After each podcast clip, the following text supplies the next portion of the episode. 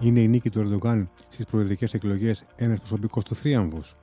Ποια στρατηγική θα ακολουθήσει ο πρόεδρος της Τουρκίας στα σημαντικά θέματα που καλείται να διαχειριστεί με το καλημέρα, με ποιο τρόπο θα επιχειρήσει να αποφύγει το Διεθνές Νομισματικό Ταμείο την ώρα που ζητά επίμονα από τη ΣΥΠΑ τα F-16, θα διατηρήσει την αναθεωρητική πολιτική του και ποια στάση θα κρατήσει απέναντι στην Ελλάδα; Καλώς ήρθατε στο podcast του Newsbeast. Είμαι ο Βίκτορας Μοντζέλη και απέναντί μου στο στούντιο ο κύριος Σωτήρης Σέρμπος, αναπληρωτής καθηγητής Διεθνούς Πολιτικής στο Δημοκρίτιο Πανεπιστήμιο Θράκης. Γεια σας κύριε Σέρμπο. Σημαντικά ερωτήματα αναζητούν απαντήσεις. Α τα δούμε ένα προς ένα. Καλησπέρα και ευχαριστώ για την πρόσκληση. Σας ευχαριστούμε που είστε μαζί μας σήμερα. Ο, ο Ρετζέπ Ταγί Περδογάν κέρδισε τις εκλογές με 52,1% και θα συνεχίσει να είναι ο πρόεδρος της Τουρκίας για τα επόμενα πέντε χρόνια. Από την άλλη, ο Κιλιτζάρογλου, ο μεγάλος χαμένος διαδικασίας, δήλωσε πως ήταν οι πιο άδικες εκλογές.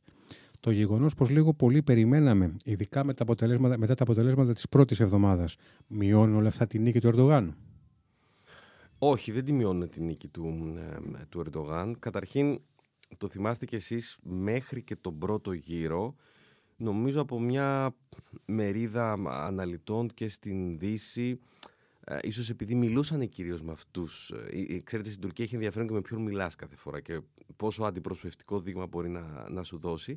Ε, ήταν μεγαλύτερης προσδοκίε για την αντιπολίτευση, χωρίς να υποτιμώ καθόλου το ποσοστό που πήρε στον, ε, στον πρώτο γύρο. αυτό γιατί σας το λέω, ανάποδα αν το δούμε, μετά ξαφνικά το ηθικό έπεσε, έπεσε πάρα πολύ όσον αφορά.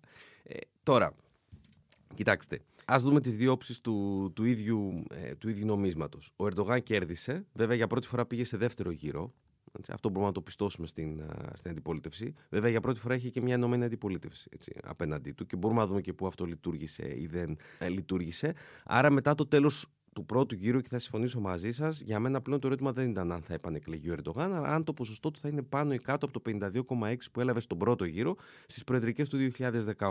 Ήταν κάπου κοντά στο 52 και ουσιαστικά ήταν εκεί νομίζω ότι ο Ερντογάν ή όποιος και αν είχε κερδίσει, το ήθελε το 2 να υπάρχει τουλάχιστον για να έχει ένα καθαρό αποτέλεσμα που δεν θα αμφισβητηθεί από την άλλη πλευρά. Όσον αφορά ε, αυτό που είπε ο, ο, ο ηγέτης της, της Ενωμένης Αντιπολίτευσης περί δίκαιων εκλογών, Ισχύει. Βέβαια όμως, ξέρετε, αυτό θα ίσχυε για τον, για τον Ιονδήποτε. Δίκαιε, μπορούμε να πούμε πολλά κομμάτια, ενώ με την πρόσβληση που έχουμε σε μια τυπική δυτική χώρα με το πώς διεξάγονται ε, οι εκλογές και ο προεκλογικός αγώνας. Είναι ότι όταν ελέγχεις α, τη συντριπτική πλειοψηφία των κυρίαρχων των συμβατικών μέσων ενημέρωσης, αυτό είστε ιδιαίτερα έμπειρος, σημαίνει έλεγχος της πληροφόρησης, της ροής της, ακόμα και της προτεραιοποίησης των ειδήσεων κλπ. κλπ. Αυτό δεν περιλαμβάνει μόνο ποσοτικά α, κριτήρια, αλλά και, και ποιοτικά. Οπότε εκεί, ναι, ο δρόμος δεν θα ήταν στρωμένος με ροδοπέταλα για τον, ε, για τον οποιοδήποτε. Σωστά. Πιο σημαντικό όμως ε, είναι να δούμε ενδεχομένως τι πήγε καλύτερα για τον Ερντογάν και τι δεν πήγε τόσο καλά για την, για την αντιπολίτευση, η οποία άλλαξε και την καμπάνια του ουσιαστικά από το πρώτο στον, ε, στο, δεύτερο, στο δεύτερο γύρο. Νομίζω αν μπορούσαμε μία λέξη να χαρακτηρίσω το, το αποτέλεσμα, θα ήταν ότι η ταυτότητα κέρδισε το κρεμμύδι. Δηλαδή, ήταν για μένα ένας σκληρός πόλεμος αυτή τη φορά, γιατί το διακύβημα ήταν πολύ ψηλό και για την αντιπολίτευση, αλλά θα σας έλεγα ακόμα περισσότερο για τον Ερντογάν. Δηλαδή υπάρχει και μια υπαρξιακή διάσταση γύρω από αυτό λόγω και του πολύ μεγάλου συμβολισμού του 2023 και της επόμενης μέρας για την, για την Τουρκία. Ε, άρα αυτό γιατί το λέω ότι ταυτότητα κέρδισε θέτοντας σε ένα δεύτερο πλάνο θα έλεγα την οικονομία, η οποία πραγματικά είναι ένα πολύ παρκτό ζήτημα. Έτσι. Σαφέστατα έχει επιβαρυνθεί ιδιαίτερη καθημερινότητα του μέσου Τουρκού. Διαφορετικά όμως, αν είμαστε στα μεγάλα αστικά κέντρα ή στην περιφέρεια, που, στην ενδοχώρα, στην ενδοχώρα και ειδικά στα κάστρα του Ερντογάν, στην κεντρική Τουρκία, στην Ανατολία και, και ευρύτερα. Το λέω όμως η ταυτότητα είναι ένα επιπλέον φίλτρο μέσα από το οποίο θα λάβεις την, ε, ε, την, τελική, σου, ε, την τελική σου απόφαση. εκεί ο Ερντογάν κέρδισε, έστω και οριακά. Βέβαια, η, η, μεγάλη εικόνα παραμένει, ξέρετε ότι οι μισοί την αγκαλιάζουν αυτή την ταυτότητα, νέα ή παλιά της ε, Τουρκίας και, το, και οι υπόλοιποι ουσιαστικά την, την αποχαιρετούν. Βλέπετε πώς έχουμε τις δύο όψεις του, του ίδιου νομίσματος, δηλαδή εν τη απουσία μιας εθνικής συνεννόησης και σύνθεσης που τόσο ανάγκη έχει από παλιά η Τουρκία ακόμα περισσότερο σήμερα, η φωτογραφία της σημερινής της χώρας απεικονίζει μια χώρα πολύ πιο βαθιά σχισμένη. Πάμε τώρα πίσω. Γιατί το λέω αυτό; Ξέρετε, η πιο κρίσιμη για μένα εκλογική δεξαμενή, δεξαμενή ψηφοφόρων του Κιλτστάρογλου θα ήταν η, σε μια κοινωνία που πλειοψηφικά, έστω και οριακά οτιδήποτε, είναι συντηρητική, έτσι, είναι σε ποιο βαθμό ψηφοφόροι οι οποίοι είναι του Ερντογάν, είχαν πολλά ωφέλη χάρη στον, στον Ερντογάν, για χύψη λόγους, είτε οικονομία είτε και άλλοι, θεωρούν ρε παιδί μου ότι το, το άλογο κούρσας δεν τραβάει τόσο όσο παλαιότερα, δεν φέρνει τα αποτελέσματα που θα ήθελα να δω και σκέφτομαι να εμπιστευτώ την, ε, την αντιπολίτευση. Ή ας πούμε ότι δεν με αποθεί, δεν είμαι τόσο θρησκευόμενος όσο να έχω ζήτημα με το ότι ο Κιλιτζάρογλου είναι αλεβίτης που προσέξει αυτός στο διάλογο εντός της Τουρκίας ε, από τον Ερντογάν και άλλους κυβερνών κόμμα μπήκε με μια λογική ότι δεν είναι τόσο Τούρκος όσο εμείς οι υπόλοιποι. Το λέω γιατί ο, ο, ε, ο εθνικισμός με το νατιβιστικό πρόστιμο, πρόσημο, συγγνώμη, το γηγενές στον τόπιο έπαιξε πολύ έντονα ε, αυτή τη φορά. Και έπρεπε από την πλευρά του, συγγνώμη, ο Κιλιτζάρογλου να αποδείξει ότι είναι Τούρκος. Ακριβώς. Ε, Ακριβώς. Αλλά ας βγάλουμε αυτή τη μερίδα ψηφοφόρων που θα σου πει κάποιος υπάρχει ένα ποσοστό των Τούρκων που δεν θέλω ρε παιδί μου, ο ηγέτης μου. Έτσι. Και προσέξτε, στη, στην Τουρκία γενικά παίζει πολύ το προφίλ ε, του ισχυρού ηγέτη. Κουμπώνει με την, με την κουλτούρα τους. Εδώ ούτως ή άλλως ήταν κάποιες αδυναμίες που απορρέουν από την ίδια τη φυσιογνωμία του Κιλιτσάρου. Δεν είναι ο χαρισματικός, δεν ήταν το άλογο κούρσος που θα ήθελε για παράδειγμα η Μεράλα Ξενέρ, ακόμα και συγκριτικά και με τον Ιμάμογλου και, ή και άλλες περιπτώσεις. Εκεί όμως το ζητούμενο είναι άλλο. Δεν ήταν τόσο το το περισσότερο ή λιγότερο χαρισματικό, είναι ότι αυτή η μερίδα ψηφοφόρων θεώρησε ότι δεν είμαι. Ε, αυτή η κρίσιμη μάζα δεν υπήρξε, δεν είμαι έτοιμος, έτοιμη για αυτή την αλλαγή. Και αυτό συνέβη για δύο λόγους. Πρώτον, από αυτό που είναι πιο εύκολο να το καταλάβουμε, σου λέει: Ο Κιλιτζάρογλου, ας πούμε ότι είναι και, και καλός, δεν είναι μόνος του. Εδώ βλέπω θα έχει 7 αντιπρόεδρου την άλλη μέρα, 6 κόμματα θα υπάρχει ευστάθεια, θα υπάρχει συνεκτικότητα. Δεν είμαστε σε μια εποχή, σε μια περίοδο business as usual, ειδικά λόγω της οικονομίας. Πολλά τα, τα μέτωπα. Υπήρχε μια σάφια δηλαδή. Θα τα φέρουν εις πέρα. πολιτική που θα ακολουθούσαν μετά. Οι... Υπήρχαν ερωτηματικά, γιατί ξέρετε, όλοι είχαμε διαγνώσει πολύ νωρίς ότι η συγκολητική ουσία όλων αυτών των ε, το κομμάτων ήταν το αντιερντογανικό. Αυτό σας το τονίζω και μέρος εκλογικής συμπεριφοράς. Το αντιερντογανικό θα το πάρεις. Το θέμα είναι πώς μπορείς να πάρεις κάποιους που είναι ερντογανικοί, όχι φανατικά, όχι μέχρι τον τάφο που θα έλεγε ε, ο Ερντογάν, αλλά έχουν και κάποια άλλα κριτήρια που μπορούν να κάνουν κάποιες ε, μετακινήσεις. Άλλωστε, υπήρξαν συντηρητικές δυνάμεις και εντός της ε, αντιπολίτευσης. Ε, Στις περιπτώσεις ε, Νταβούτογλου, ε, Μπαμπατζάν, το Σεντάτο κόμμα κλπ. Νομίζω όμως ότι εκεί πέρα έπαιξε και ένας άλλος λόγος. Δηλαδή, πέρα από τη λογική, ας δώσουμε μια συνέχεια, αυτόν ξέρουμε, δηλαδή αυτός που μας δημιούργησε το πρόβλημα μπορεί να είναι, ε, μας εγγυάται καλύτερα ότι θα το λύσει με κάποιο τρόπο. Υπάρχει όμως και το άλλο το κομμάτι που το υποτιμήσαμε πολλές φορές στην Ελλάδα, το βεβαρημένο και μαλλικό παρελθόν.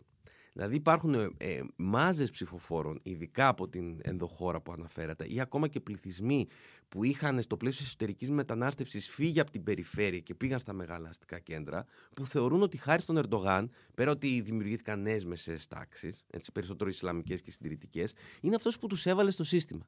Οι άλλοι τους είχαν στην απέξω. Τους είχαν αποκλείσει ουσιαστικά. Και αυτό αφορά και τη θέση τους στην οικονομία και τη θέση τους στην κοινωνία κλπ. κλπ. Σου λέει από αυτόν, άρα είχαμε μετρήσιμα ωφέλη.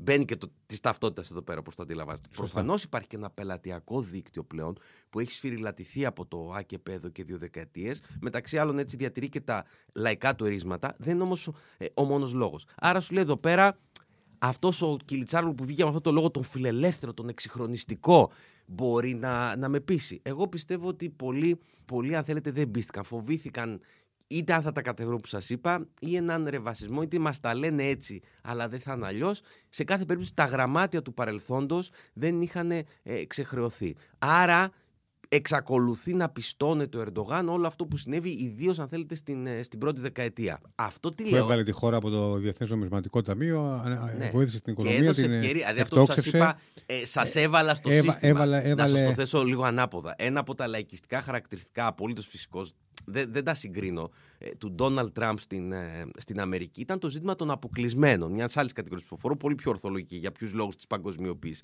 Και σου λέει, μην ανησυχείς εμένα με μένα θα, θα, βρω έναν τρόπο να σε ξαναπεράσω στο, στο, στο σύστημα, μέσα ναι. που οι άλλοι σε πετάξαν απ' έξω. Εδώ όμως εκεί πέρα το σύστημα όντως είχε, τους είχε ε, πετάξει.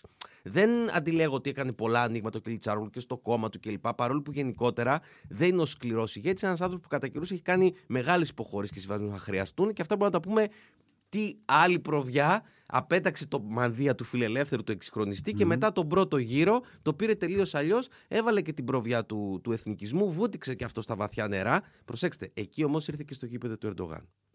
Άρα, ε, πρώτον, δίνεις και ένα λάθος μήνυμα. Μιας τελικά τι είσαι από τα, από τα δύο, Από τα γεράκι ε, ή περιστέρι. Και δεύτερον, όταν πας προς τα εκεί, αντιλαμβάνεστε γιατί ο κόσμος να μην Ο εμείνει αντίπαλο σου στο παίζει, παίζει, πρωτότυπο. παίζει καλύτερα το παιχνίδι. Έτσι, βέβαια. και όχι να Α, πάει σε κάποιο Από το αντίγραφο. αντίγραφο. Σωστά, έτσι. σωστά. Λοιπόν, ό- όλα αυτά, αλλά σε κάθε περίπτωση εκεί το ταυτοτικό έπαιξε ρόλο για αυτούς τους άνθρωπους. Δηλαδή σου λέει, τώρα ναι, τα ζωνάρια μας τα έχουμε. Ξέρετε, έτσι, δηλαδή ε, ε, έχουν σφίξει πολύ ε, και όντως έχουν ζωρίσει πολύ τα γάλατα, για να το πούμε έτσι εκλαϊκευμένα. Αλλά εξακολουθώ να το πιστώνω αυτό στον Ερντογάν. Συν, συν ότι ο Ερντογάν είχε κάτι που δεν είχε ο Κιλιτσάρογλου. Πάντα όταν μιλάμε για τα δεδομένα να μπούμε λίγο στα παπούτσια της, της τουρκικής κοινωνίας και της κουλτούρας της. Είχε ένα αφήγημα, είχε ένα όραμα, είχε ένα μεγαλείο. Αυτός ξέρετε ο αιώνας της Νέας Τουρκίας.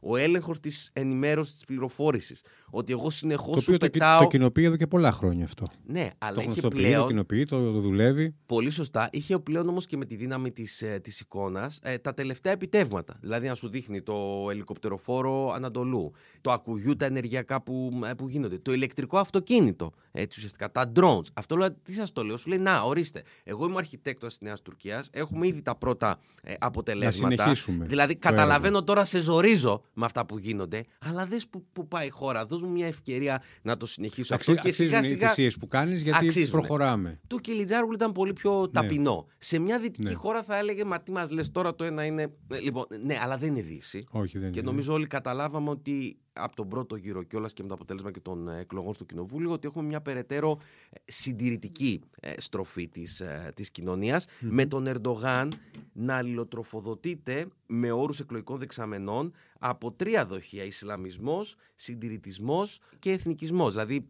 την παλιά τουρκική δεξιά, ο Ερντογάν ιδανικά θα ήθελε μόνος του ή με τους εταίρους του κάπως να την ομογενοποιήσει. Και εδώ μπαίνει και αυτό που σας υπάρχει Δηλαδή ο Ισλαμισμός αλλά με- και με αυτή την Οθωμανική νοσταλγία είναι ο Οθωμανισμός, δηλαδή όλο αυτό το αυτοκρατορικό μεγαλείο, έως έναν αναβαπτισμένο εθνικισμό που χτίζει πλέον πολύ και με τον νατιβιστικό του έτσι, πρόσημο τον τόπιο. Συν, συν θυμάστε οι συχνές πυκνές δοσολογίες αντιδυτικισμού, αντιαμερικανισμού. Οι Τούρκοι του εξωτερικού ε, σε πολλές ευρωπαϊκές χώρες, για παράδειγμα Γαλλία, Γερμανία, Νορβηγία, ψηφίσανε τον, τον, τον Ερντογάν. Και υπήρχε εκεί το, το επιχείρημα αυτό, ξέρετε, μα γιατί δεν μας, να τώρα δεν μας επιτρέπει η Δύση εμείς τώρα να σταθούμε στα πόδια μας, γίναμε μεγάλη δύναμη, ο ίσως προς ίσο όλα αυτά τα πούλησε ο Ερντογάν. Αλλά το, αν έλεγα κάτι, το έφερε έφερε τις εκλογές εκεί που ήθελε στο ταυτοτικό γήπεδο, θεωρώντας ότι έχει ένα πλεονέκτημα. Επίσης, τα καλά του σημεία ο Ερντογάν έχει έναν μοναδικό τρόπο, αν θέλετε, να τα επικοινωνεί, ε, να τα πουλάει, διατηρεί ασφαλώς και ο ίδιος. Είναι χαρισματικός ε, σε αυτό. Δεν ξέρω αν το είδατε, την προπαραμονή του δεύτερου γύρου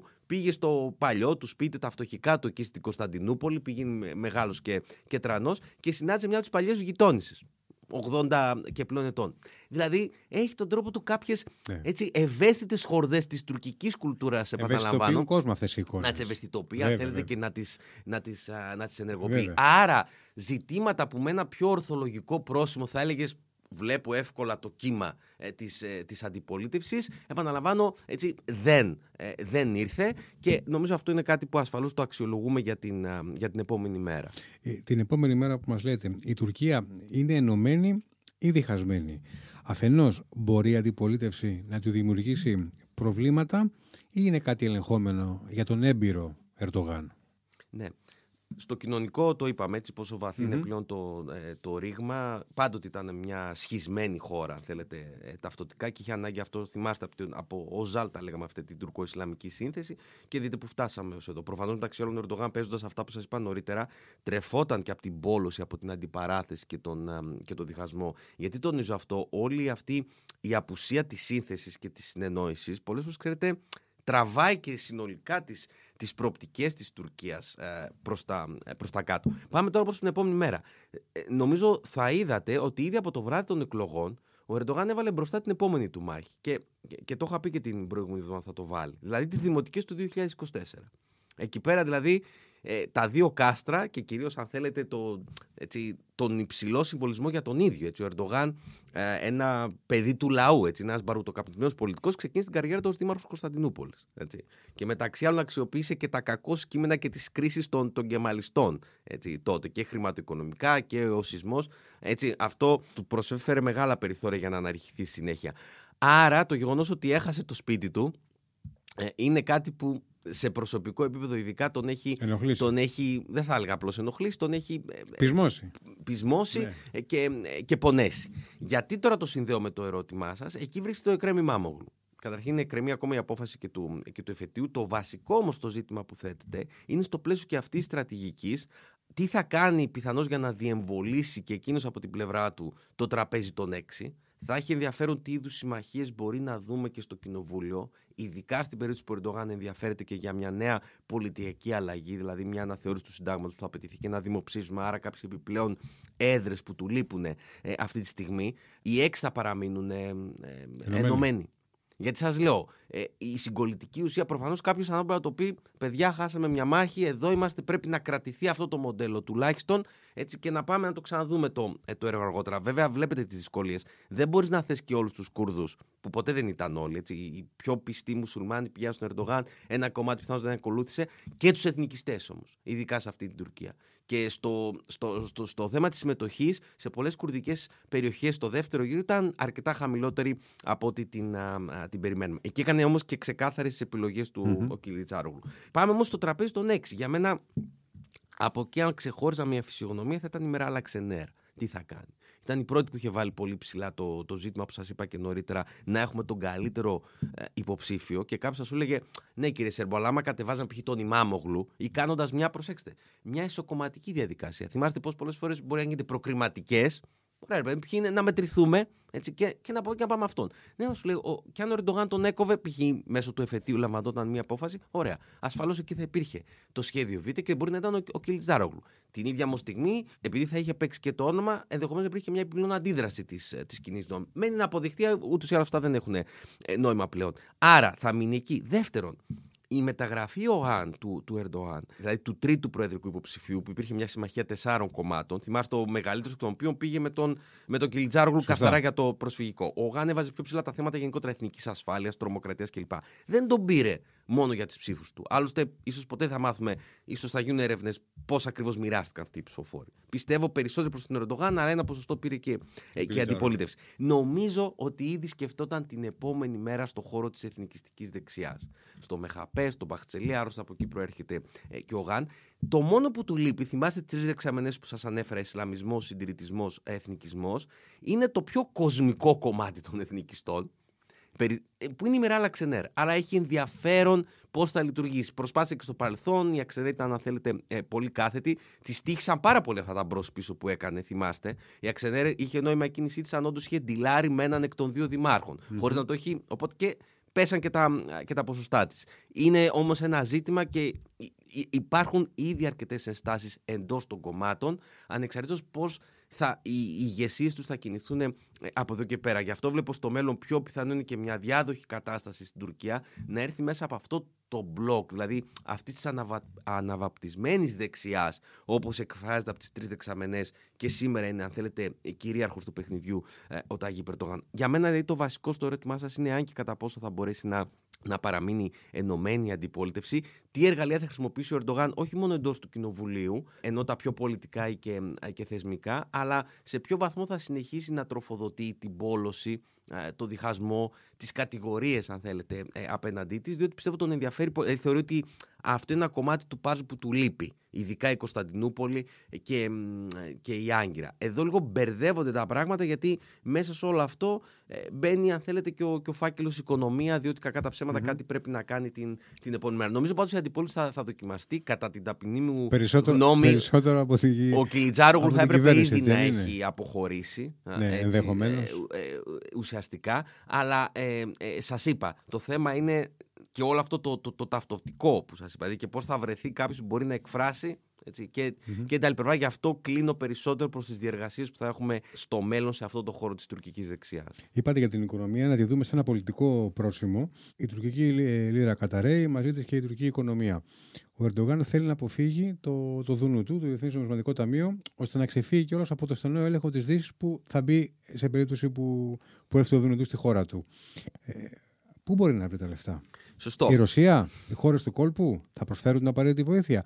Μέχρι πόσο θα γίνεται αυτό, αλλά και με ποιο αντάλλαγμα; Αυτή η συζήτηση είχε ξεκινήσει πιο έντονα, θα σας έλεγα, από το φθινόπωρο, θεωρώντας πολύ ότι το σύστημα δοκιμάζει ήδη τις, α, τις αντοχές του και δεν θα τα καταφέρει η Τουρκία. Και μάλιστα εν των προεδρικών εκλογών αυτός ήταν σε επιπλέον λόγος που η Δύση πόνταρε και στην αντιπολίτευση με το ορθολογική ανάλυση που σας ανέφερα, συν επειδή είχε χάσει τις δημοτικές εκλογές, δηλαδή τον, τον Ιμάμογλου και τον Γιαβάς. Ε, οπότε, γιατί σας το λέω αυτό, από κάποιου στη Δύση άρχισε να θεωρείται έως και κουτσιπάπια ο Ερντογάν, κάτι το οποίο ε, δεν αποδείχθηκε, κάτι το οποίο θα το κρατήσει στο μυαλό τους την επόμενη μέρα που θα βρεθεί ε, στο ίδιο τραπέζι. Πάμε στο ερώτημά Όταν έρθει η ώρα, ναι. Όταν έρθει η ώρα. Λοιπόν, έχουμε τώρα μια πολύ ιδιαίτερη περίπτωση ηγέτη μιας χώρας όπου κατάφερε να ανεβάσει και να κατεβάσει την οικονομία να την απογειώσει και να είναι τώρα σε μια φάση που κινδυνεύει μια ανώμαλη προσγείωση ή χωρίς αλεξίπτωτο αν δεν αλλάξει τίποτα στην εργαλειοθήκη του ε, τα επόμενα χρόνια. Δεν μιλάω για να χρεοκοπήσει η Τουρκία, αυτά κακώς, αν θέλετε, ε, ε, τα λέγαμε και νομίζω ασφαλώς ούτε είμαι οικονομολόγος και, και ειδικός, αλλά εξακολουθούν να υπάρχουν κάποιες γκρίζες ζώνες της τουρκικής οικονομίας, κάποιοι ίσως μαύροι φάκελοι που δεν γνωρίζουμε επακριβώς τα στοιχεία και το τι γίνεται μεταξύ άλλων και τη μεγαλύτερες αντοχές. Χωρίς όμως αυτό να σημαίνει ότι δεν έχει πυροβολή στα πόδια της. Τότε λοιπόν από το φθινόπωρο ήταν όντως, το αναφέρατε κι εσείς, η Ρωσία και χώρες του κόλπου Σαουδική Αραβία, Αραβικά Εμμυράτα. Θυμάστε με αυτές τις χώρες από το 20 και μετά, όταν τελείωσε αυτή η φάση της στρατιωτικοποίησης της τουρκικής εξωτερικής πολιτικής, πήγαμε και σε μια διαδικασία πλέον εξισορρόπησης, επαναπροσέγγισης. Έγινε και αλλαγή στην Αμερική με τον Biden και ξεκίνησε όλο αυτό το περιφερειακό της της Τουρκίας. Βέβαια, να ξέρετε και οι χώρες του κόλπου ε, δεν είναι φιλανθρωπικά ιδρύματα. Προφανώς κάποιοι αγοράσαν και σε τιμές ευκαιρίας, αλλά και εκεί πέρα. Δούνε και λαβίνι, Ακριβώς. Ε, υπάρχουν όροι τους οποίους πιθανότατα δεν θα τους μάθουμε ποτέ, αλλά σίγουρα δεν είναι αυτοί που διαβάζουμε στα δυτικά ε, ε, ε συμβόλαια. Λοιπόν, η Ρωσία επίσης βοήθησε ε, πολύ και έχει αιμοδοτήσει. Όλοι έχουν προσφέρει τα αντίδωρά τους και με τη μεταφορά πληρωμών και με το θέμα του πυρηνικού εργοστασίου. Άρα, έστω αυτό που λέμε στα αγγλικά το muddling through να τα κουτσοκαταφέρω, αλλά για τον Ερντογάν ήταν πολύτιμο αυτό το χρηματοοικονομικό οξυγόνο, γιατί ε, μεταξύ άλλων συνέβαλε στο πολιτικό του οξυγόνο ακόμη και σε αυτές τις. Ενώπιση των εκλογών. Ενώπιση των εκλογών και ειδικά μετά τον πλέον καταστροφικό σεισμό στη σύγχρονη ιστορία της Τουρκίας. Και θυμάστε, εκεί θα μιλήσουμε για το κόστος ανασυγκρότησης, αλλά μεταξύ άλλων όλα τα κακό σχήμα της οικονομίας προσπάθησε να τα εξορροπήσει με τις εκτεταμένες παροχές. Το οποίο όμως πρακτικά σε αυτή τη συνθήκη που βρίσκεται η Τουρκία, με τον πληθωρισμό, το να έχεις χάσει το νόμισμά σου, έτσι, το να έχεις χάσει, αν θέλετε, την αξιοπιστία σου στις διεθνείς αγορές σε μια οικονομία που εξακολουθεί να είναι κυρίως περισσότερο δομικά προσανατολισμένη προς τη Δύση. Βλέπε εξαγωγές 60%, βλέπε μεταφορά τεχνογνωσίας και κυρίως τεχνολογίας εχμής που χρειάζεται η Τουρκία προκειμένου, προσέξτε, να τρέξει το μεγαλεπίβολο σχέδιο, έτσι, το στρατηγικό όραμα, να μεγαλώσει δηλαδή ακόμα περισσότερο ως περιφερειακή δύναμη. Όλα αυτά είναι μεγάλα, αν θέλετε, προβλήματα για την επόμενη μέρα. Το Δουνουτού εδώ και αν είναι ενδιαφέρον, το οποίο ο πρόεδρος Ερντογάν το απεχθάνεται όπως ο διάλογος στο Λιβάνι. Είναι ο άνθρωπος που έδιωξε το Δουνουτό από την Τουρκία. Θυμάστε, δεν ήταν τυχαίε εκείνες οι κρίσεις τότε, ε, μετά που συνετέλεσαν στην του Ερντογάν. Αλλά, αλλά, να το πούμε και αυτό, εκτέλεσε ευλαβικά το εγχειρίδιο φιλελευθεροποίηση της τουρκικής οικονομίας. Δηλαδή, και αυτό συνέβαλε καταλητικά στην απογείωσή της σε αυτή την πρώτη δεκαετία, εξαιτία τη οποία έφτασε η Τουρκία στο G20 πολλαπλασίασε το, ε, το ΑΕΠ της και για να το συνδέσω και με το μεγαλειώδες, ξέρετε, το αίσθημα μεγαλείου του οράματος, η νέα Τουρκία, αμυντική βιομηχανία, ήταν τότε που ο Ερντογάν, το ΑΚΕΠΕ, συσσωρεύτηκε μια κρίσιμη μάζα εθνικού πλούτου που διοχητεύτηκε μεταξύ άλλων σε έναν αμυντικό βραχιώνα ντόπιο, εγχώριο, που θέλω να μεγαλώσει, να δυναμώσει. Γιατί; Γιατί θα μου παρέχει πολύ περισσότερη αυτονομία στον τρόπο πλέον που εγώ αντιλαμβάνομαι τη θέση της χώρας μου διεθνώς και στις φιλοδοξίες που έχω. Αυτά τα λέω πολλές φορές, ξέρετε, γιατί υπάρχει και η Ελλάδα που εμείς δεν έχουμε τέτοιες φιλοδοξίες, αλλά ποτέ μην αποσυνδέουμε μια εύρωστη οικονομία, ανάλογα βέβαια με το που θες να φτάσεις κάθε φορά, με τα ζητήματα εξωτερικής πολιτικής και, ε, και ασφάλειας. Για τον Ερντογάν, λοιπόν, το να πάει πίσω στο Δουνουτού έχει δύο προβλήματα. Το ένα είναι για τον ίδιο σε προσωπικό επίπεδο συμβολικό, έτσι, δηλαδή θα ήταν λίγο ντροπιαστικό και ξέρεις αυτό το προφίλ του σκληρού ηγέτη που σου λέγω διαπραγματεύω ίσως προ ίσο. Τελειώσαν αυτά που ξέρατε. Είναι ήττα. Ναι, ασχέτως αν είναι και ο ίδιος εξαιρετικά ένας, όταν χρειάζεται ένας καθαρό τακτικιστή, κάνει και τις τροφέ του. Γι' αυτό εδώ έχουμε ανοίξει κάποια ερωτηματικά όσον αυτό, αφορά αυτό το ανορθολογικό κομμάτι στην εκτέλεση της οικονομικής και νομισματικής πολιτικής. Αυτή η θεωρία των επιτοκίων με τον πληθωρισμό, τα οποία έχουν βέβαια και μια Ισλαμική αναφορά, αλλά ξέρετε, δεν βλέπω κάτι αντίστοιχο να κάνουν οι χώρες του κόλπου, για παράδειγμα, που μπορείς να τους προσάψεις πολλά, αλλά όχι ότι δεν είναι πιστοί ε, μουσουλμάνοι. Λοιπόν, ένα το κρατούμενο. Το δεύτερο ζήτημα με το Δουνουτού, νομίζω το, το υπενηχθήκατε κι εσείς, είναι ότι όταν θα υπογράψει με το Δουνουτού, αν ήμουν εγώ στη θέση του Δουνουτού, που πρακτικά σημαίνει Δύση, σημαίνει πρωτίστως Ευρώπη, ε, ε, Ευρώπη και Ηνωμένες Πολιτείες. Βάλτε το μόνο ποιο σειρά θέλετε, θεωρώ ότι εκεί τον πρώτο λόγο θα τον είχαν οι Αμερικανοί. Γιατί; Γιατί θα δινόταν μια πρώτη στάξη ευκαιρία να πούνε στον, στον Ερντογάν, κοιτάξτε, Εμείς θέλουμε πάρα πολύ να σας βοηθήσουμε και θα το κάνουμε. σα ίσα από μέσα θα ήταν ακόμα περισσότερο ικανοποιημένοι. Και θέλουμε όσο το δυνατόν να σας δώσουμε ένα καλύτερο πακέτο, λιγότερο επώδυνο για τον τουρκικό λαό όσον αφορά μια σειρά από μεταρρυθμίσεις που απαιτούνται για την επανεξισορρόπηση της, της οικονομίας. Άρα εγώ θα στο δώσω αυτό, δεν θα σε ρίξω στα μαλακά. Τι θα πέναν όμως το θέμα. Από εκεί όμως όχι, θα βρίσκαν την ευκαιρία να βάλουν μια σειρά από γεωπολιτικά ε, ζητήματα προκειμένου να πάρει σάρκα και οστά μια επαναπροσέγγιση της, ε, της Τουρκίας με τη Δύση. Προσέξτε, όχι αυτές οι ανοησίες που ακούγονται πολλές στην Ελλάδα να γυρίσεις πίσω στο Μαντρίλες και είμαστε στο, σε περιβάλλον ε, ψυχρού πολέμου, αλλά σε μία σειρά ζητημάτων να υπάρχει ευθυγράμμιση μεγαλύτερη σε κρίσιμα γεωπολιτικά ζητήματα και μπορούμε να αναφερθούμε σε αυτά. Αυτό, αυτό είναι νομίζω που θέλει να, να, να αποφύγει, αν θέλει το Θα σκούσαν δηλαδή, επιρροή σε κάποιες αποφάσεις. Αν φτάσει σε μια επαναπροσέγγιση που το συμφέρει και τον ίδιο, αλλά καρτ, σχετική, πάντα συνταλλακτικά. Έτσι αντιλαμβάνει η Τουρκία γενικότερα τις διεθνείς σχέσεις. Αυτό που πάτε και εσείς το, το δούνε και Λαβίν. Δηλαδή δεν είναι πλέον, δεν μπαίνει και ο παράγοντας αξιακός ή, ε, ή, άλλα ζητήματα μέσα. Δεν θα ήθελε να γίνει με αυτόν τον τρόπο. Να το πούμε, Γιατί ένα κομμάτι της εξωτερικής του πολιτικής, προσέξτε, δεν λέω ότι εξαντλεί την εσωτερική κατανάλωση, αλλά θέλει πάντα να έχει μια πινελιά ή διαλέγει συγκεκριμένες μελέτες περίπτωση το τι κάνει έξω για να το πουλάς και μέσα. Mm-hmm. Προκειμένου να συντηρείται αυτό, αν θέλετε, το αφήγημα. Άρα δεν μπορεί να δεχτεί ο ισχυρός ηγέτης μια τέτοια. Και εκεί πόσο καλά να το πουλήσει όλο αυτό. Και δουνουτού, έτσι, και, έτσι. και γεωπολιτικά. Πάμε όμως, λες, αν αυτό δεν το πάρει, που για μένα, επαναλαμβάνω, επειδή έχει ο ίδιος από μόνος του υποθηκεύσει της δυναμική τουρκικής οικονομίας, αυτή θα ήταν η ενδεδειγμένη λύση για την Τουρκία. Για να μην το πάρει, πρέπει να έχει μια επιλογή, έτσι δεν είναι; Εκεί πρέπει να έχεις μια επιλογή. Δηλαδή, η επιλογή, πολλοί αναλυτές, γιατί και εκεί πέρα δεν νομίζω υπάρχει μια ομογενοποιημένη άποψη τις τελευταίες μέρες, θεωρούν ότι όχι, θα συνεχίσει ε, στις ανορθόδοξες πολιτικές, θα συνεχίσει με τα αντίδωρα που θα του προσφέρουν ε, οι χώρες του κόλπου. Αυτά δεν έχουν η Ρωσία. Η εκτίμηση μου είναι ε, επαναλαμβάνω, μιλάμε για μια χώρα που έχει και κάποιες φιλοδοξίες της, της Τουρκίας. Άρα, άρα εκεί πέρα όλα αυτά ασφαλώς θα συνεχίσεις, ασφαλώς να μην, μην χρεοκοπήσεις, αλλά έχουν επαναλαμβάνω κοντά από δάρια, δηλαδή δεν μπορεί να σε βγάλουν μια, μια, μια πενταετία. Έτσι, δηλαδή, με το νόμισμα κάτι πρέπει να κάνεις. Με την κεντρική σου τράπεζα που έχει χάσει κάθε έννοια αξιοπιστίας και θυμάστε, έχει αλλάξει πάρα πολλούς κεντρικούς τραπεζίτες. Προφανώς ένα από τα θέματα που θέλουμε τώρα να δούμε είναι τα πρόσωπα που θα αναλάβουν κρίσιμα χαρτοφυλάκια. Δεν είναι πια το κρίσιμο ποιος θα είναι υπουργός εξωτερικών. Αυτός έχει ένα μεγαλύτερο ενδιαφέρον για την Ελλάδα και για τη Δύση. Αλλά αυτή τη στιγμή όλοι περιμένουν τον Υπουργό ε, Οικονομικών. Περιμένουν το διοικητή Κεντρικής Τράπεζας. Και πάλι όμως, σε μια αυτοκρατορική προεδρία ή σε μια εκτελεστική προεδρία τέτοιου τύπου, αντιλαμβάνεστε ότι θα είναι το λευκό παλάτι, ο Ερντογάν που πολλές φορές κράτησε, έβαλε πολλούς σωστούς ανθρώπους. Αλλά μόλις άρχισαν να αποκλείουν από αυτό που ο ίδιος ήθελε, και εκεί είναι καμιά φορά, ξέρετε, τα προβλήματα που έχουμε με ηγέτες τύπου α, Ερντογάν που ακολουθούν αυτό το μονοπάτι, που πλέον, ξέρετε, ε, ε, συμβιβάζονται μόνο με τη βιολογική τους θνητότητα και όχι με την πολιτική. Λαμβάνονται και κάποιες αποφάσεις ίσως επειδή πλέον έχει αλλοιωθεί ως ένα βαθμό το πολιτικό σου αισθητήριο. Παρόλο που αυτό βγάζει μάτι. Έτσι, ε, πραγματικά. Και οδηγείς κάπου που ενδεχομένως να συμφέρει εσένα, αλλά δεν συμφέρει τη χώρα. Επιπλέον, υπάρχει ο κίνδυνος, αν όντως συνεχίσεις έτσι, όντως κάποια φάση να σκάσει η οικονομία στα χέρια. Α το πω απλά. Αφήστε τις διεθνείς επενδύσεις που εξακολουθεί να τις έχει ανάγκη, γιατί με αυτούς θέλεις να συνεχίσεις να ανταγωνίζεσαι για να μεγαλώσεις και εσύ και να παίξεις το, το παιχνίδι σου. Άρα ο διεθνής επενδυτής τι μήνυμα ε, θα πάρει; Ένα ερωτηματικό. Ο δυτικός. Δεύτερο κομμάτι.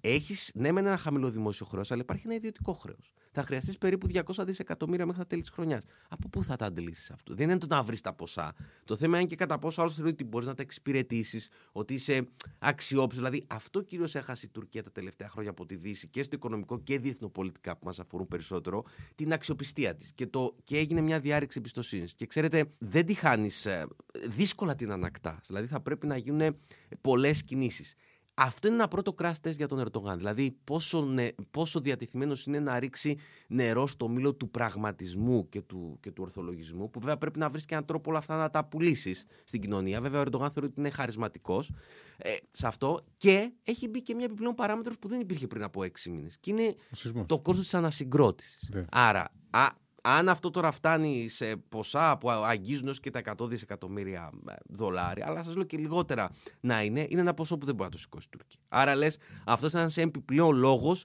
που εγώ χρειάζομαι διεθνή βοήθεια, διεθνή κεφάλαια. Είναι ένας από τους λόγους που αν είδατε στην Ευρωπαϊκή Ένωση δεν τη στοχοποίησε κατά τη διάρκεια της καμπάνιας του ο Ερντογάν. Έμεινε απ' έξω. Πιστεύω ότι ένας από τους λόγους, αν θέλετε, ήταν ήταν και αυτός. Ναι. Αντίθετα, ο αντιαμερικανισμός πουλούσε περισσότερο. Γι' αυτό θυμάστε τη μάχη των ταυτοτήτων ε, που αναφερθήκαμε. Ε, Όμως, αν πεις ότι ε, εγώ θα πορευτώ χωρίς αυτούς και σε αυτό το κομμάτι, τι σημαίνει πρακτικά; Μπορείς να το κάνεις και μόνος σου με δικούς σου πόρους, αλλά αντιλαμβάνεστε αν κάτι θα ολοκληρωνόταν όχι σε ένα χρόνο που λέει, αλλά ας πούμε σε, σε δύο ή σε τρία, πάμε σε βάθος δεκαετίας.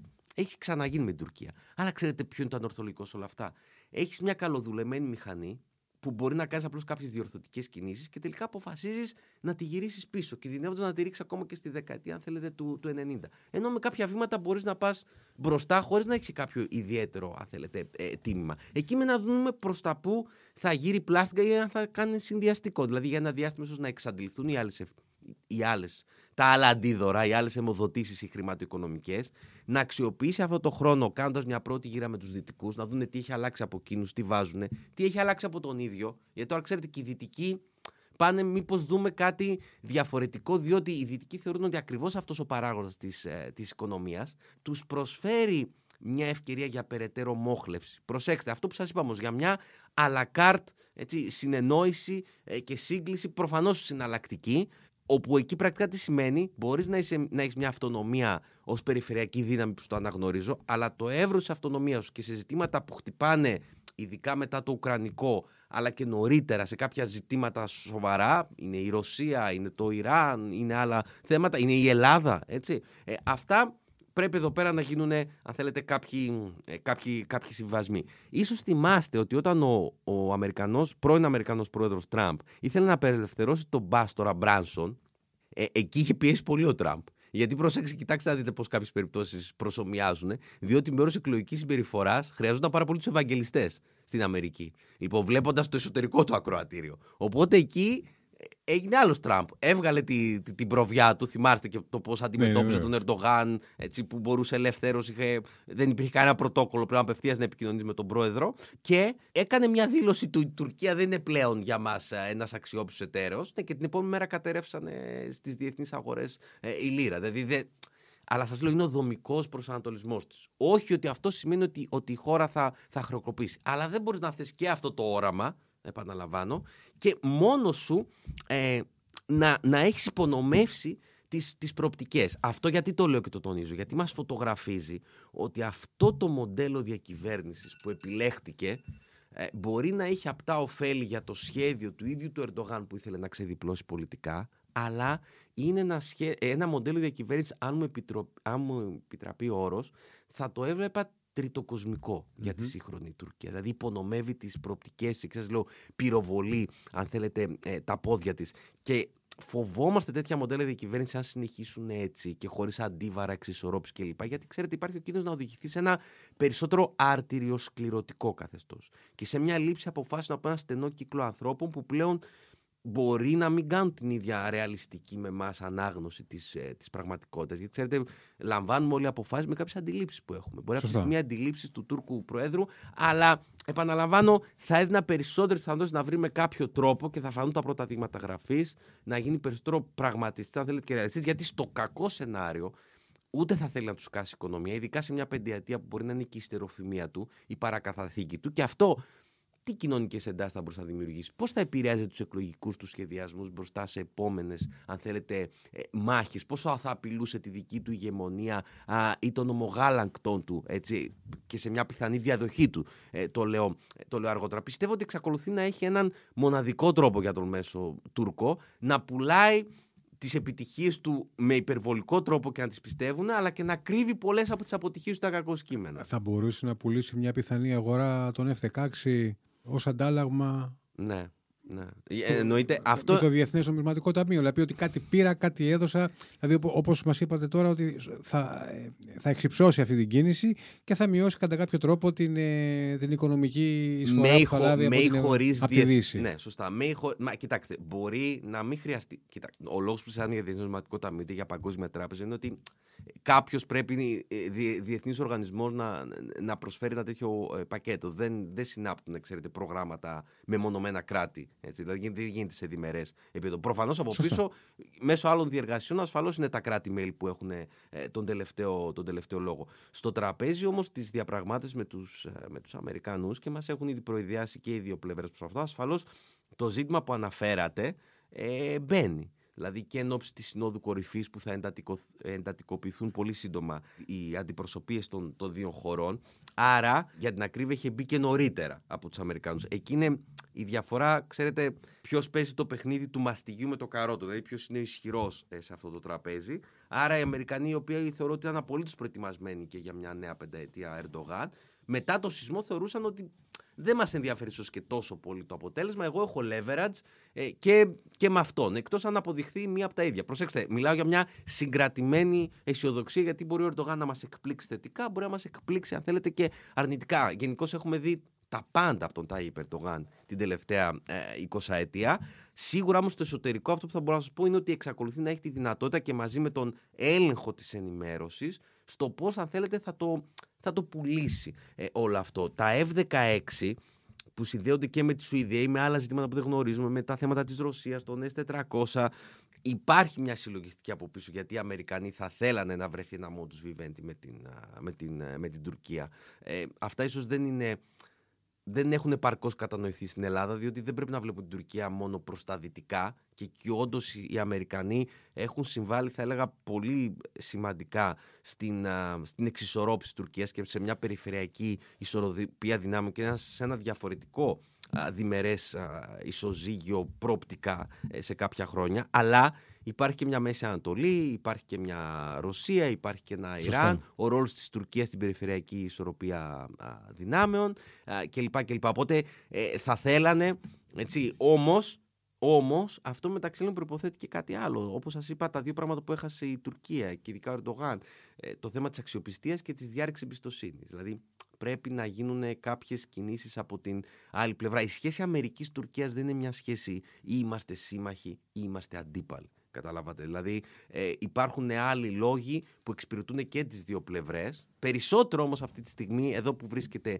ε, η Τουρκία, θα σας έλεγα καθαρά ορθολογικά, έχει πλέον μεγαλύτερη ανάγκη τους Δυτικούς. Ακριβώς λόγω αυτού του, του κομματιού που, που αναφέρεται. Δηλαδή έχεις περισσότερα ωφέλη, αν λειτουργήσει και πάλι ορθολογικά ο Ερντογάν, να είσαι σε μια σχετική σύμπλευση μαζί τους. Θα αποκομίσεις περισσότερα κέρδη για αυτό που σε ενδιαφέρει και σένα τον, ε, τον ίδιο. Αν νομίζω έγινε ένα λάθος τα τελευταία χρόνια από το, από το ΑΚΕΠ και αυτό το τονίζω γιατί στην Ελλάδα πολλές φορές λέμε η Τουρκία είναι ένας τυπικός ορθολογικός δρόν. Εγώ έχω διαφωνήσει με αυτή την άποψη και, και δημοσίως. Γιατί θα σας έλεγα όταν μπήκαν οι ΑΚΕΠΕΔε, οι αξιωματούχοι του ΑΚΕΠ σε αυτό το παιχνίδι και σε έναν κόσμο που άλλαζε, σε ένα διεθνές σύστημα σε μετάβαση, με πολλά παράθυρα ευκαιρίες στην Τουρκία. Ξέρετε, ήταν και λίγο τέχνε. Δεν ήταν επαγγελματίες. Δεν ήταν τόσο, ε, τόσο μημένοι. Το λάθος τους ήταν, το δεύτερο λάθος ήταν αν δεν το διορθώσουν, ότι προσβλέπανε στην απόλυτη υποχώρηση της Δύσης και όχι στη σχετική υποχώρηση. Δηλαδή αυτό το relative decline που υπάρχει μια πολύ πλούσια βιβλιογραφία. Είναι το relative decline που σε συμφέρει να παίξεις με, τον, ε, με το δυτικό. Λοιπόν, και πάλι υπάρχει απάντηση σε αυτούς που φοβούνται ότι θα ξεπουληθεί η Ελλάδα. Δεν είναι έτσι. Γιατί υπάρχει πλέον μια αρχιτεκτονική, μια περιφερειακή ισορροπία δυνάμεων. Δηλαδή, μεταξύ άλλων, οι Αμερικανοί ήρθαν για να διορθώσουν κάποια από τα λάθη τους, από αυτό το τσάτρα-πάτρα που έγινε ε, ε, νωρίτερα. Αυτό υποτιμήθηκε από την, ε, από την άλλη πλευρά. Αλλά η απόλυτη υποχώρηση, λίγο οι ευρασιανιστές, λίγο άλλος πόλος που δεν υπάρχει. Προφανώς όμως η Τουρκία, το έχω πει, την ενδιαφέρει να συνεχίσει την πορεία της αυτονόμησης, την ενδιαφέρει να συνεχίσει να είναι, θα έλεγα τον όρο έτσι, ένα γεωπολιτικό εκρεμές που αιωρείται, μία από εδώ, ε, μία από εκεί, διαβάζει τον κόσμο διαφορετικά, αν θέλετε, ε, ε, από, από εμάς.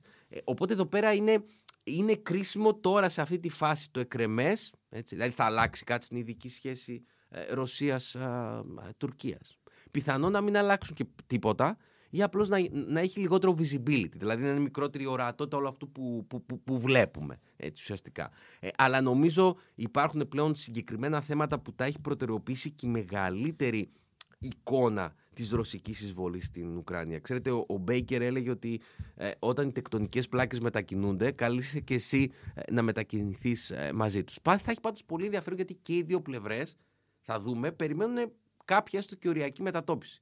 Ο, ο, ο Ερντογάν περιμένει ότι κοιτάξτε να δείτε, εδώ είμαι μάγκες. Για άλλα πέντε χρόνια. Έτσι. Λοιπόν, μήπως τώρα να δούμε κάποια πράγματα διαφορετικά. Η άλλη πλευρά θα περιμένει ότι ναι, αλλά μήπως και εσύ έχεις καταλάβει κάποια πράγματα να διορθώσεις κάποια από τα λάθη σου, τους περιτούς κινδύνους ε, αν θέλετε, που έχεις, ε, που έχεις αναλάβει και τι περιθώριο ε, συμβιβασμών ε, υπάρχει εκεί. Διότι ξέρετε, εξακολουθεί η Τουρκία σε μια σειρά άλλων ζητημάτων να είναι χρήσιμη για τον, ε, ενώ γεωπολιτικά και για, την, για τη Δύση, για τον απλό το λόγο ότι αν τη βγάλεις τελείως από το χάρτη, δεν έχεις κάτι άλλο να την αντικαταστήσεις. Ή δεν υπάρχουν αντίβαρα έναντι αυτού από, ε, από, από, από άλλες χώρες. Ειδικά όσον αφορά αυτή την περιοχή, Μέση Ανατολή, Νότιος Κάφκασος, Κεντρική Ασία, Μαύρη Θάλασσα, όλα αυτά χτυπάνε με Ρωσία, χτυπάνε με Κίνα, χτυπάνε αν θέλετε με Ιράν. Έχω την αίσθηση και κλείνω με αυτό όλος αυτός ο αντιδυτικισμός της Τουρκίας για τα εσωτερικά τα έχουμε, τα έχουμε πει. Βεβαίως η διαβρωτική του επίδραση είναι μεγάλη. Έτσι, και είναι ένας πλέον λόγος που πολιτισμικά βλέπουμε αυτή την κοινωνία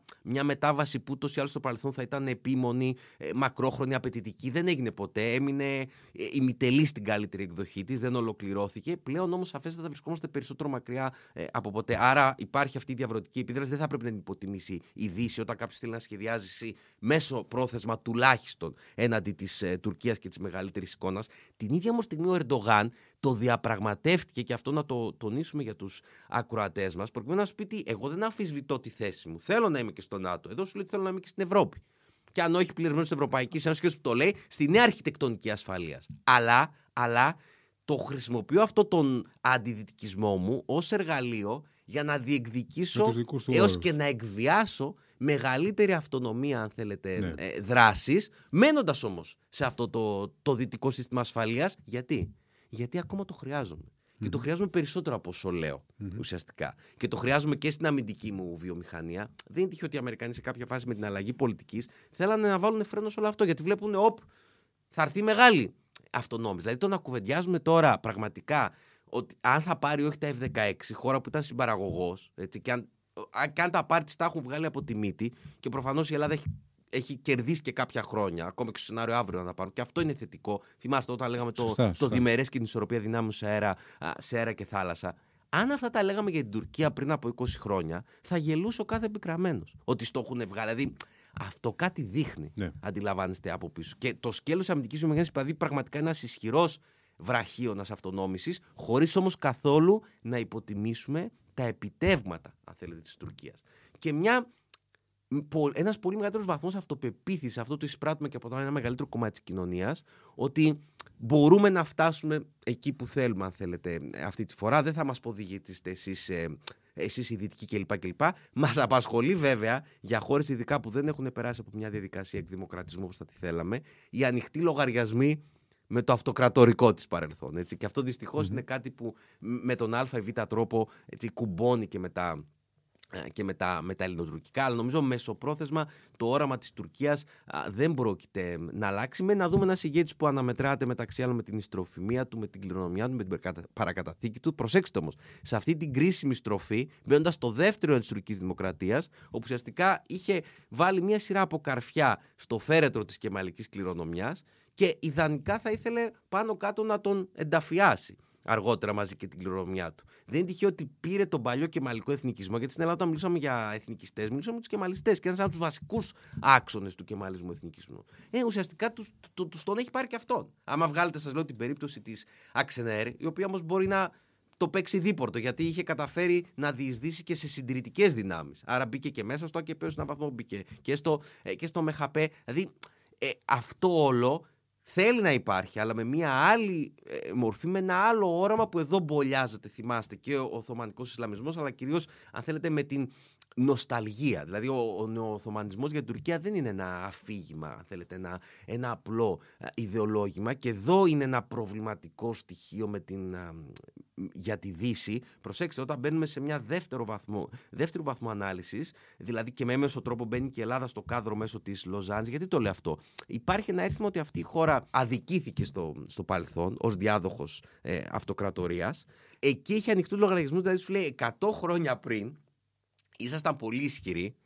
Εμείς ήμασταν ούτως ή άλλως σε διάλυση, αλλά εγώ έναν αιώνα μετά, σιγά σιγά θα ήθελα αν θέλετε να, να αποκαταστήσω κάτι από όλα αυτά αφήνοντας το λόγο βέβαια με, με ποιο τρόπο ε, μπορεί να γίνει όλο αυτό. Θεωρώντας όμως ότι μετά από 100 χρόνια δεν είμαι εγώ η ίδια χώρα, η Νέα Τουρκία, δεν είσαι εσείς αυτοί που ήσασταν τότε. Δηλαδή οι παλιοί δυτικοί μεγάλες δυνάμεις εποχής.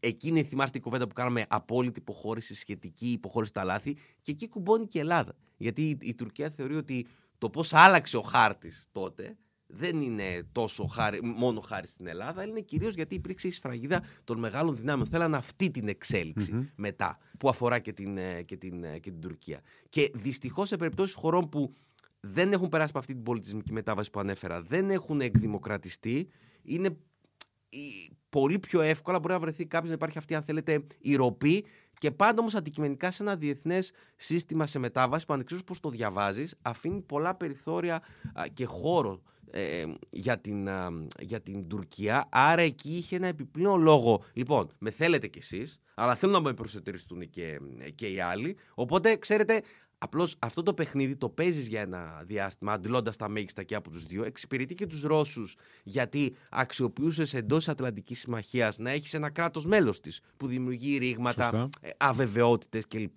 Υπήρχαν όμως και ζητήματα που η Τουρκία θα σου έλεγε: Ωραία, αλλά στη Συρία όταν φύγαν οι Αμερικανοί, και κάνατε με τον τρόπο που φύγανε κιόλα και κάνατε πρώτους του χωριού με όρους ισορροπίας δυνάμεων τους Ρώσους, εγώ δεν θα έπρεπε να, να αναγκαστώ να συζητήσω και με τους Ρώσους. Βέβαια, δείτε μέχρι που φτάσει. Δηλαδή, κάποια κενά δεν τα καλύψαμε εμείς ε, ως Ευρωπαίοι, σε αυτό που λέμε ε, γειτονιά και εγγύηση εξωτερικό. Και ο Τούρκος θεωρούσαν ότι είτε μπορώ να τα πάρω από μόνος μου, δηλαδή σου λέει, ε, είχα ένα παράθυρο ευκαιρίας να εκβιάσω για τα μέγιστα ωφέλη, να πάρω και το σχετικό ρίσκο, είτε θα αναγκαστώ, αν θέλετε, ε, ε, να συνεργαστώ και με άλλες χώρες αυτό όμως αντανακλά και κάτι που θα πρέπει να προβληματίσει ακόμα περισσότερο και στην Ελλάδα και στη Δύση. Μεταξύ άλλων, αυτό που ενώνει χώρες όπως η Ρωσία και η Τουρκία, παρόλο που θεωρώ ότι η Ρωσία ούτως ή άλλως είναι σε, ε, σε, ευθύνουσα, σε ευθύνουσα πορεία, είναι ότι θέλουν αλλαγή κανόνων του παιχνιδιού. Θέλουν αλλαγή σε αυτό που σφυριλατήσαμε ως φιλελεύθερη διεθνής τάξη μετά το 1945. Ποιοι θα γράψουν αυτούς τους νέους κανόνες, Ποια είναι τα αποδεκτά όρια άσκησης εξωτερικής πολιτικής, ή ακόμα, αν θέλετε, και αυτό το.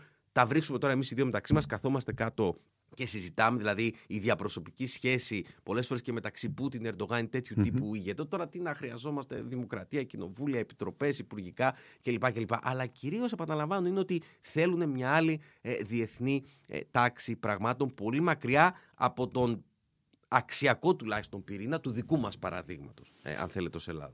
Κύριε καθηγητά, θα ήθελα να κλείσουμε τα δικά μας, τα ελληνοτουρκικά, που για μας είναι μεγάλη εικόνα, ενώ στην ουσία είναι η, μικρό, η μικρή εικόνα για την υπόλοιπη Δύση, για μας είναι μεγάλη εικόνα τι συμβαίνει. Πρώτα απ' όλα, θα πρέπει να ξεχάσουμε την ε, λεγόμενη διπλωματία των, ε, των σεισμών. Θα πρέπει να ξεχάσουμε τις ευχές και τα, ε, το, τον Τούρκο απέναντι στη, στην Ελλάδα και να επιστρέψουμε πάλι στην προκλητικότητα, στον ε, αναθεωρητισμό. Πώς, ε, ποια θα είναι η επόμενη μέρα σε εμάς; Φροντίζουμε να διατηρούμε πάντοτε μια ή δυνατόν ρεαλιστική ανάγνωση πραγματικότητας. Διπλωματία των σεισμών δεν είχαμε ακριβώς μετά τον, τον καταστροφικό σεισμό στην Τουρκία, διότι το 99 πέρα από ότι είχαμε και το σεισμό στην Αθήνα, ευτυχώς δεν υπήρξε κάτι αντίστοιχο στην, στην Ελλάδα, άρα είχαμε, θυμάστε, Νικομίδια και, και Αθήνα μετά, έχουν αλλάξει τα πάντα όλα σε επίπεδο Τουρκίας, Δύσης, Ευρωπαϊκής Ένωσης. Αυτό που κρατάμε Πρώτο, είναι ότι η Τουρκία όντως έκανε μια τακτική αναδίπλωση τότε. Θυμάστε μετά όσα συζητούσαμε με συναδέλφους σας, αν θα έρθουν νύχτα, μέρα και δεν ξέρω εγώ τι, και, και μια πιθανή ένταση επί του πεδίου. Η Ελλάδα και πάρα πολύ σωστά σε πρώτο χρόνο και ο Πρωθυπουργός και αρμόδιοι υπουργοί έστειλαν ένα ανώφθευτο μήνυμα απευθείας στους Τούρκους πολίτες, οι οποίοι μέχρι τότε, ξέρετε, υπήρχε και όλο αυτό το καθημερινό δηλητήριο. Διότι η πρόσληψη της Ελλάδας μεταξύ άλλων όπως γινόταν στην Τουρκία είναι ότι εμείς είμαστε ο πολιορκητικός κρυός της Δύσης, ε, εμείς είμαστε που έχουμε βλέψεις εναντίον της, της Τουρκίας κλπ. κλπ. Οπότε αυτή η αδιαμεσολάβητη επικοινωνία που υπήρξε ήταν πάρα πολύ σημαντικό έτσι, και η βοήθεια που προσφέρουμε και καλώς ήμασταν και στο τραπέζι το, των διεθνών ε, ε, δωρητών και νομίζω θα συνεχίσει. Λοιπόν, Το κλίμα όμως, ξέρετε, δεν είναι ικανό από μόνο του. Έχει και μια ημερομηνία λήξης. Ακόμα και μια επαναπροσέγγιση Δύση Τουρκίας που σας ανέφερα, à la carte, θα βελτιώσει. Συγγνώμη, ε, θα οδηγήσει σε μια εξομάλυνση, αλλά όχι απαραίτητα σε μια βελτίωση των ελληνοτουρκικών σχέσεων. Το θέμα είναι αν και κατά πόσο στον επόμενο γύρο συζητήσεων που, που θα υπάρχουν, ε, ανεξαρτήτως ξέρετε περί τυλίγματος, που, που, πιστεύω για ένα σημαντικό διάστημα και λόγω της οικονομίας δεν θα έχουμε όλα αυτά επί του, επί του πεδίου, θα υπάρξει μια εκλογήκευση εκ μέρους της, ε, της Τουρκίας. Καταλαβαίνετε. Εκτιμάτε δηλαδή ότι η κατάσταση θα είναι αντίστοιχη το επόμενο διάστημα. Θεωρώ ίσως... ότι δεν θα αλλάξουν πολλά δεν θα αλλάξουν πολλά. Με εξαίρεση ένα.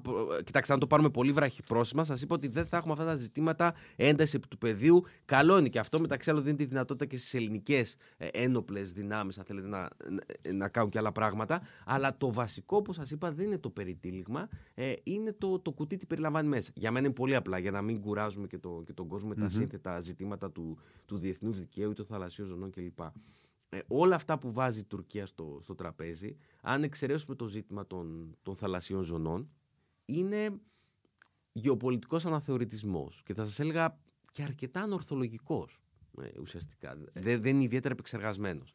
Αν όντως αυτές είναι οι προθέσεις της, ε, σημαίνει ότι η Τουρκία, κουμπώ στο λίγο με την ανάλυση που σας έκανα τον έναν αιώνα πριν, θεωρεί ότι δεν έχει τον ανάλογο ζωτικό χώρο που θα έπρεπε να έχει ως μια περιφερειακή δύναμη για την ίδια μπορεί αργότερα βλέπουν αυτό και ως μια περιφερειακή υπερδύναμη με διαπεριφερειακή επιρροή κλπ. Δηλαδή ε, αυτό όλο θεωρεί ότι η γεωγραφία και κυρίως η νησιωτική γεωγραφία, να το τονίσουμε αυτό, είναι αυτό που τον έχει, το, το έχει στερήσει. Αν αυτό ισχύει και επαναληφθεί ε, σε γύρους, είτε αυτές λέγονται διερευνητικές συνομιλίες, είτε οτιδήποτε, δεν θα πάμε και πάλι, ε, και πάλι μακριά. Αν, αν από την άλλη πλευρά, δεν το λέω ε, με όρους ποδισμού, έτσι, το λέω πραγματικά ότι είναι ένα σενάριο που, με πάρα πολύ μικρές πιθανότητες. Αν όντως θεωρούσε ότι μπορούμε έστω να διαμερισματοποιήσουμε κάποια ζητήματα και να κάτσουμε κάτω να βάλουμε το, τις θαλάσσιες ζώνες στο πλαίσιο μιας έντιμης συνεννόησης, με μεθοδολογία το δίκαιο της θάλασσας και τις σχετικές νομολογίες και τα δείγματα γραφής που έχει δώσει ήδη η Ελλάδα. Σας, θα σας θυμίζω στην συμφωνία μερικής οριοθέτησης με την Αίγυπτο γίνανε συμβασμοί και από την Ελλάδα όσον αφορά ζητήματα, αν θέλετε, επίρρειας. Ε, Α φτάσουμε εκεί, μακάρι και μπορούμε, αν θέλετε, να τα συζητήσουμε. Αλλά αντιλαμβάνεστε, άμα η κουβέντα μπήκε στα ζητήματα της κυριαρχίας, επιτρέψτε μου να πω και κάτι άλλο. Δεν είναι, η χώρα μας δεν είναι ε, ετερόφωτη. Έτσι. Ε, είναι αυτόφωτη πάνω σε αυτό το, το ζήτημα. Άρα μένει να αποδειχθεί, γι' αυτό σας έλεγα, δεν είναι το θέμα ήταν ο Ερντογάν ή ο Κιλιτσάρου, είναι ζητήματα εθνικής ασφαλείας για την Τουρκία, τα ελληνοτουρκικά. Αυτή είναι η πρόσληψή τους. Το θέμα είναι αν και κατά πόσο έχει αλλάξει ε, κάτι ε, πρακτικά ή αν και κατά πόσο άλλοι παράγοντες όπως η νέα ενεργειακή αρχιτεκτονική της Μεσογείου θα μπορούσαν να αφήσουν περιθώρια για, για συνεννοήσεις. Δεν είμαι καθόλου βέβαιος ότι όλα αυτά που κατά καιρούς διαβάζουμε ότι οι Αμερικανοί και οι Ευρωπαίοι, οι Γερμανοί θα αναλάβουν μια διπλωματική πρωτοβουλία, διότι ξεχνάμε κάτι πολύ σημαντικό. Είμαστε ακόμα από τη μεγάλη εικόνα της ρωσικής εισβολής. Και δεν ξέρουμε αυτή η εικόνα πώς θα εξελιχθεί μέχρι το τέλος του 23. Για Άρα το, να, το να κάνεις μια τέτοια διπλωματική πρωτοβουλία πρέπει να είσαι πεπισμένος ότι θα οδηγήσει κάπου. Αν δεν οδηγήσει, επειδή υπάρχει ο κίνδυνος τα πράγματα να γίνουν και χειρότερα από ό,τι ήταν πριν τη διπλωματική πρωτοβουλία, είναι το τελευταίο που θα θέλανε στην, ε, στη Δύση για όσο κρατάει ε, αυτός ο πόλεμος που πραγματικά έχουν άλλα ζητήματα προτεραιοποιηθεί. Όμως θέλω να στείλω και ένα μήνυμα για μας και να, και να κλείσω, αν θέλετε, με αυτό. Υπάρχει ένας λόγος προκειμένου, ανεξαρτήτω με το αν αλλάξει η Τουρκία ή όχι μυαλά, μακάρι να αλλάξει, δεν μπορούμε εμείς με κάποιο τρόπο να το, να, να το επιβάλλουμε. Άρα, σε αυτό το μήνυμα το έχουμε στείλει πολλές φορές. Να έχουμε μεγαλύτερη αυτοπεποίθηση στον πυρήνα του δικού μας παραδείγματος. Γιατί είναι η μεγάλη εικόνα, επαναλαμβάνω, που δυστυχώς δεν τη συζητάμε συχνά πυκνά στην Ελλάδα, ούτε τόσο ε, εν ώψη και των εκλογών που είχαμε και των, και των επομένων. Δηλαδή, είναι η μεγάλη εικόνα, οι περιφερειακές της διαθλάσεις, ο αντίκτυπος σε ζητήματα ελληνικού ενδιαφέροντος, ξεκινώντας από τα ελληνοτουρκικά, που έχουν πλασάρει τη χώρα μας σε μια περισσότερο ευνοϊκή θέση όσον αφορά το εθνικό της συμφέρον. Δεν λέω τόσο καν το, το αξιακό που και εκεί είμαστε 100% ε, με, την, ε, με την Ουκρανία και θέλω να το αιτιολογήσω και να το εκμηρώσω εξής.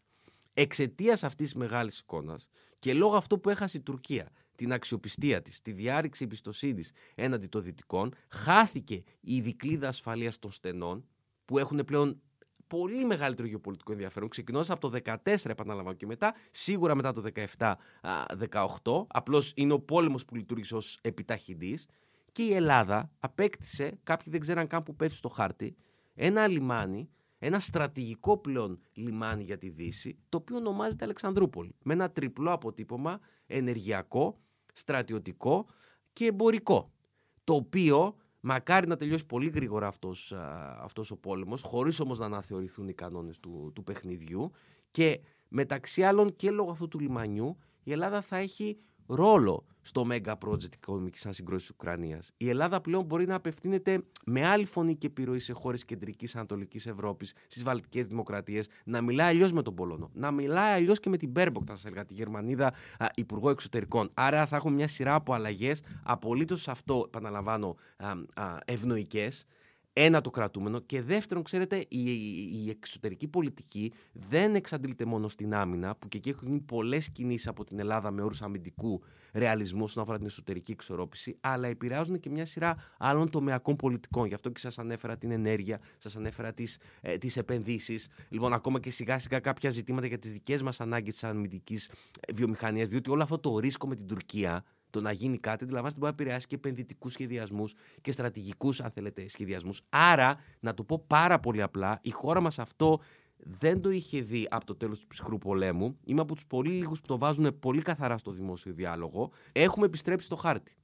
Είναι μια, η μεγαλύτερη αναβάθμιση που έχει δεχτεί η χώρα μας και μεταξύ άλλων, αν θέλετε, αυτό οφείλεται και στην Τουρκία. Άρα η Τουρκία θα συνεχίσει να είναι μια απειλή για όσο δεν αλλάζει μυαλά. Αλλά Μπορείς να τη δεις και ω ένα παράθυρο ευκαιρίας. Άρα έχεις έναν επιπλέον λόγο να παραμείνεις, αν θέλετε, δεσμευμένος στον πυρήνα του αξιακού παραδείγματος, να αντιληφθείς ότι είσαι και εσύ ένας παίκτης, να αποκτήσει μια σχετική ε, κουλτούρα και αν δεν δυστυχώς αποτύχει και αυτή η νέα προσπάθεια με την Τουρκία και τόσο με όρου αμυντικούς ρεαλισμούς συνεχίζεις, όμως κάνοντας και ένα βήμα πίσω, βγαίνοντας από το εθνικό μας γκέτο, να δούμε ότι σε αυτή την τόσο ταλαιπωρημένη γειτονιά μας, σε αυτό το περιφερειακό μας υποσύστημα, η Ελλάδα μπορεί να αποτελέσει το ακροτήρι της καλής, το ακροτήριο της καλής ελπίδας για, την, για τη Δύση. Αυτό είναι κάτι πάρα πολύ σημαντικό που πέρα όμως από δικαιώματα σημαίνει και υποχρεώσεις από την πλευρά μας. Το λιγότερο όμως απαιτεί να παραμείνεις ενεργητικός, προκειμένου να διεκδικεί συνεχώς το, το κάτι παραπάνω, εξωστρεφή. Αυτό τον πατριωτισμό θέλουμε. Έναν εξωστρεφή πατριωτισμό, όχι έναν μη άγγιχτο πολλές φορές, ξέρετε, εθνοκεντρισμό που βγάζει μια ανασφάλεια. Κακός. Αυτός είναι ο κόσμος μας. Μπορεί και να μην επιστρέψουμε ποτέ σε μια κανονικότητα αργότερα, αλλά προσφέρει, αν θέλετε, και ευκαιρίες. Ενισχύει το εθνικό συμφέρον, ειδικά απέναντι στην Τουρκία, αλλά όχι μόνο. Από τα Δυτικά Βαλκάνια έως την Ανατολική Μεσόγειο, αν θέλετε, αυτό το ακροτήριο της ε, της καλής ελπίδας, που μπορεί να ακουμπήσει και άλλους τομείς πολιτικής που κάθε άλλο παραεξαντλούνται στην σκληρή άμυνα και ισχύ, που περιλαμβάνουν, αν θέλετε, την, την, την μεσαία τάξη και στο τέλος της μέρας δείχνουν, ξέρετε, και αυτή το, την άρρηκτη σχέση ότι πρέπει τρία πράγματα να έχεις. Να είσαι ενεργητικός, να είσαι, αν θέλετε, οικονομικά εύρωστος και τέλος, ειδικά σε αυτόν τον κόσμο που έχουμε σήμερα, αν θέλετε, αταλάντευτα αξιόπιστος. Διότι η Ελλάδα, σε αντιδιαστολή ίσως με άλλες χώρες, ίσως πιθανόν και με την Τουρκία που βλέπει αλλιώς το μέλλον της, δεν έχει τις εναλλακτικές στρατηγικές επιλογές. Άρα αυτή η ευκαιρία που τους δόθηκε πρέπει να τη φέρει, αν θέλετε, εις πέρας, να μην χαθεί ούτε μία ίντσα, θα έλεγα, για να προσομοιάσω το τελευταίο βιβλίο ε, του, του Μάικ Πομπέο. Και έτσι δείχνεις και στους άλλους πολύ περισσότερους λόγους όπου πρέπει ακόμα περισσότερο να αναβαθμιστεί η περιοχή μας. Άρα, αμυντικός ρεαλισμός προς την Τουρκία, φιλελεύθερος πατριωτισμός όμως προς την Δύση. Σε κάθε περίπτωση, αν η Τουρκία ήθελε να αλλάξει μυαλά, να είστε βέβαιοι ότι θα απελευθερώνονταν πολύ μεγάλες ευκαιρίες τόσο στον τομέα της οικονομίας όσο και στον τομέα της επιχειρηματικότητας. Μάλιστα η Τουρκία θα έδρεπε και τα, και τα περισσότερα, αν θέλετε, ε, ωφέλη. Και νομίζω αυτό είναι κάτι που σίγουρα ενόχλησε πάρα πολύ ε, την Τουρκία τα, τα τελευταία χρόνια και τον Τούρκο πρόεδρο. Και είναι λίγο και το προσωπικό, αν θέλετε, ότι ε, η χώρα στάθηκε και πάλι στα, στα πόδια της. Η Τουρκία πιθανώς θα επιθυμούσε μια Ελλάδα ψωροκόστενα που από μόνη της να ερχόταν σε κάποια φάση και θα σου έλεγε λοιπόν, κοίτα να δεις, δεν αντέχω να, νιώσω, να νιώθω την ανάσωση στο σβέρκο σου. Έλα να συμβαστούμε, να συνεννοηθούμε, να γίνω μια χώρα, ξέρω εγώ, τι θα ήθελε η Τουρκία, μειωμένης ή ελεγχόμενης ε, κυριαρχίας, αν θέλετε, υποτελής, να έχει το ζωτικό χώρο που θεωρεί της αναλογή. Ε, αυτό το αλλάξαμε. Αλλά ξέρετε, τα, τα ωφέλη είναι πρώτη, επαναλαμβάνω, για μας. Αλλά η μεγάλη εικόνα που αναφερθήκατε, που δεν μπαίνουμε συχνά, να βγούμε από τον γκέτο των περιορισμένων εθνικών μας ε, αντιλήψεων. Νομίζω ότι η χώρα ξέχασε ποτέ ότι μπορεί να παίξει και έναν άλλο ρόλο. Είναι ευκαιρία τώρα που σε σμπρώχουν οι άλλοι και έτσι βοηθάς να διορθώσουν και εκείνη τα κακό τους κείμενα.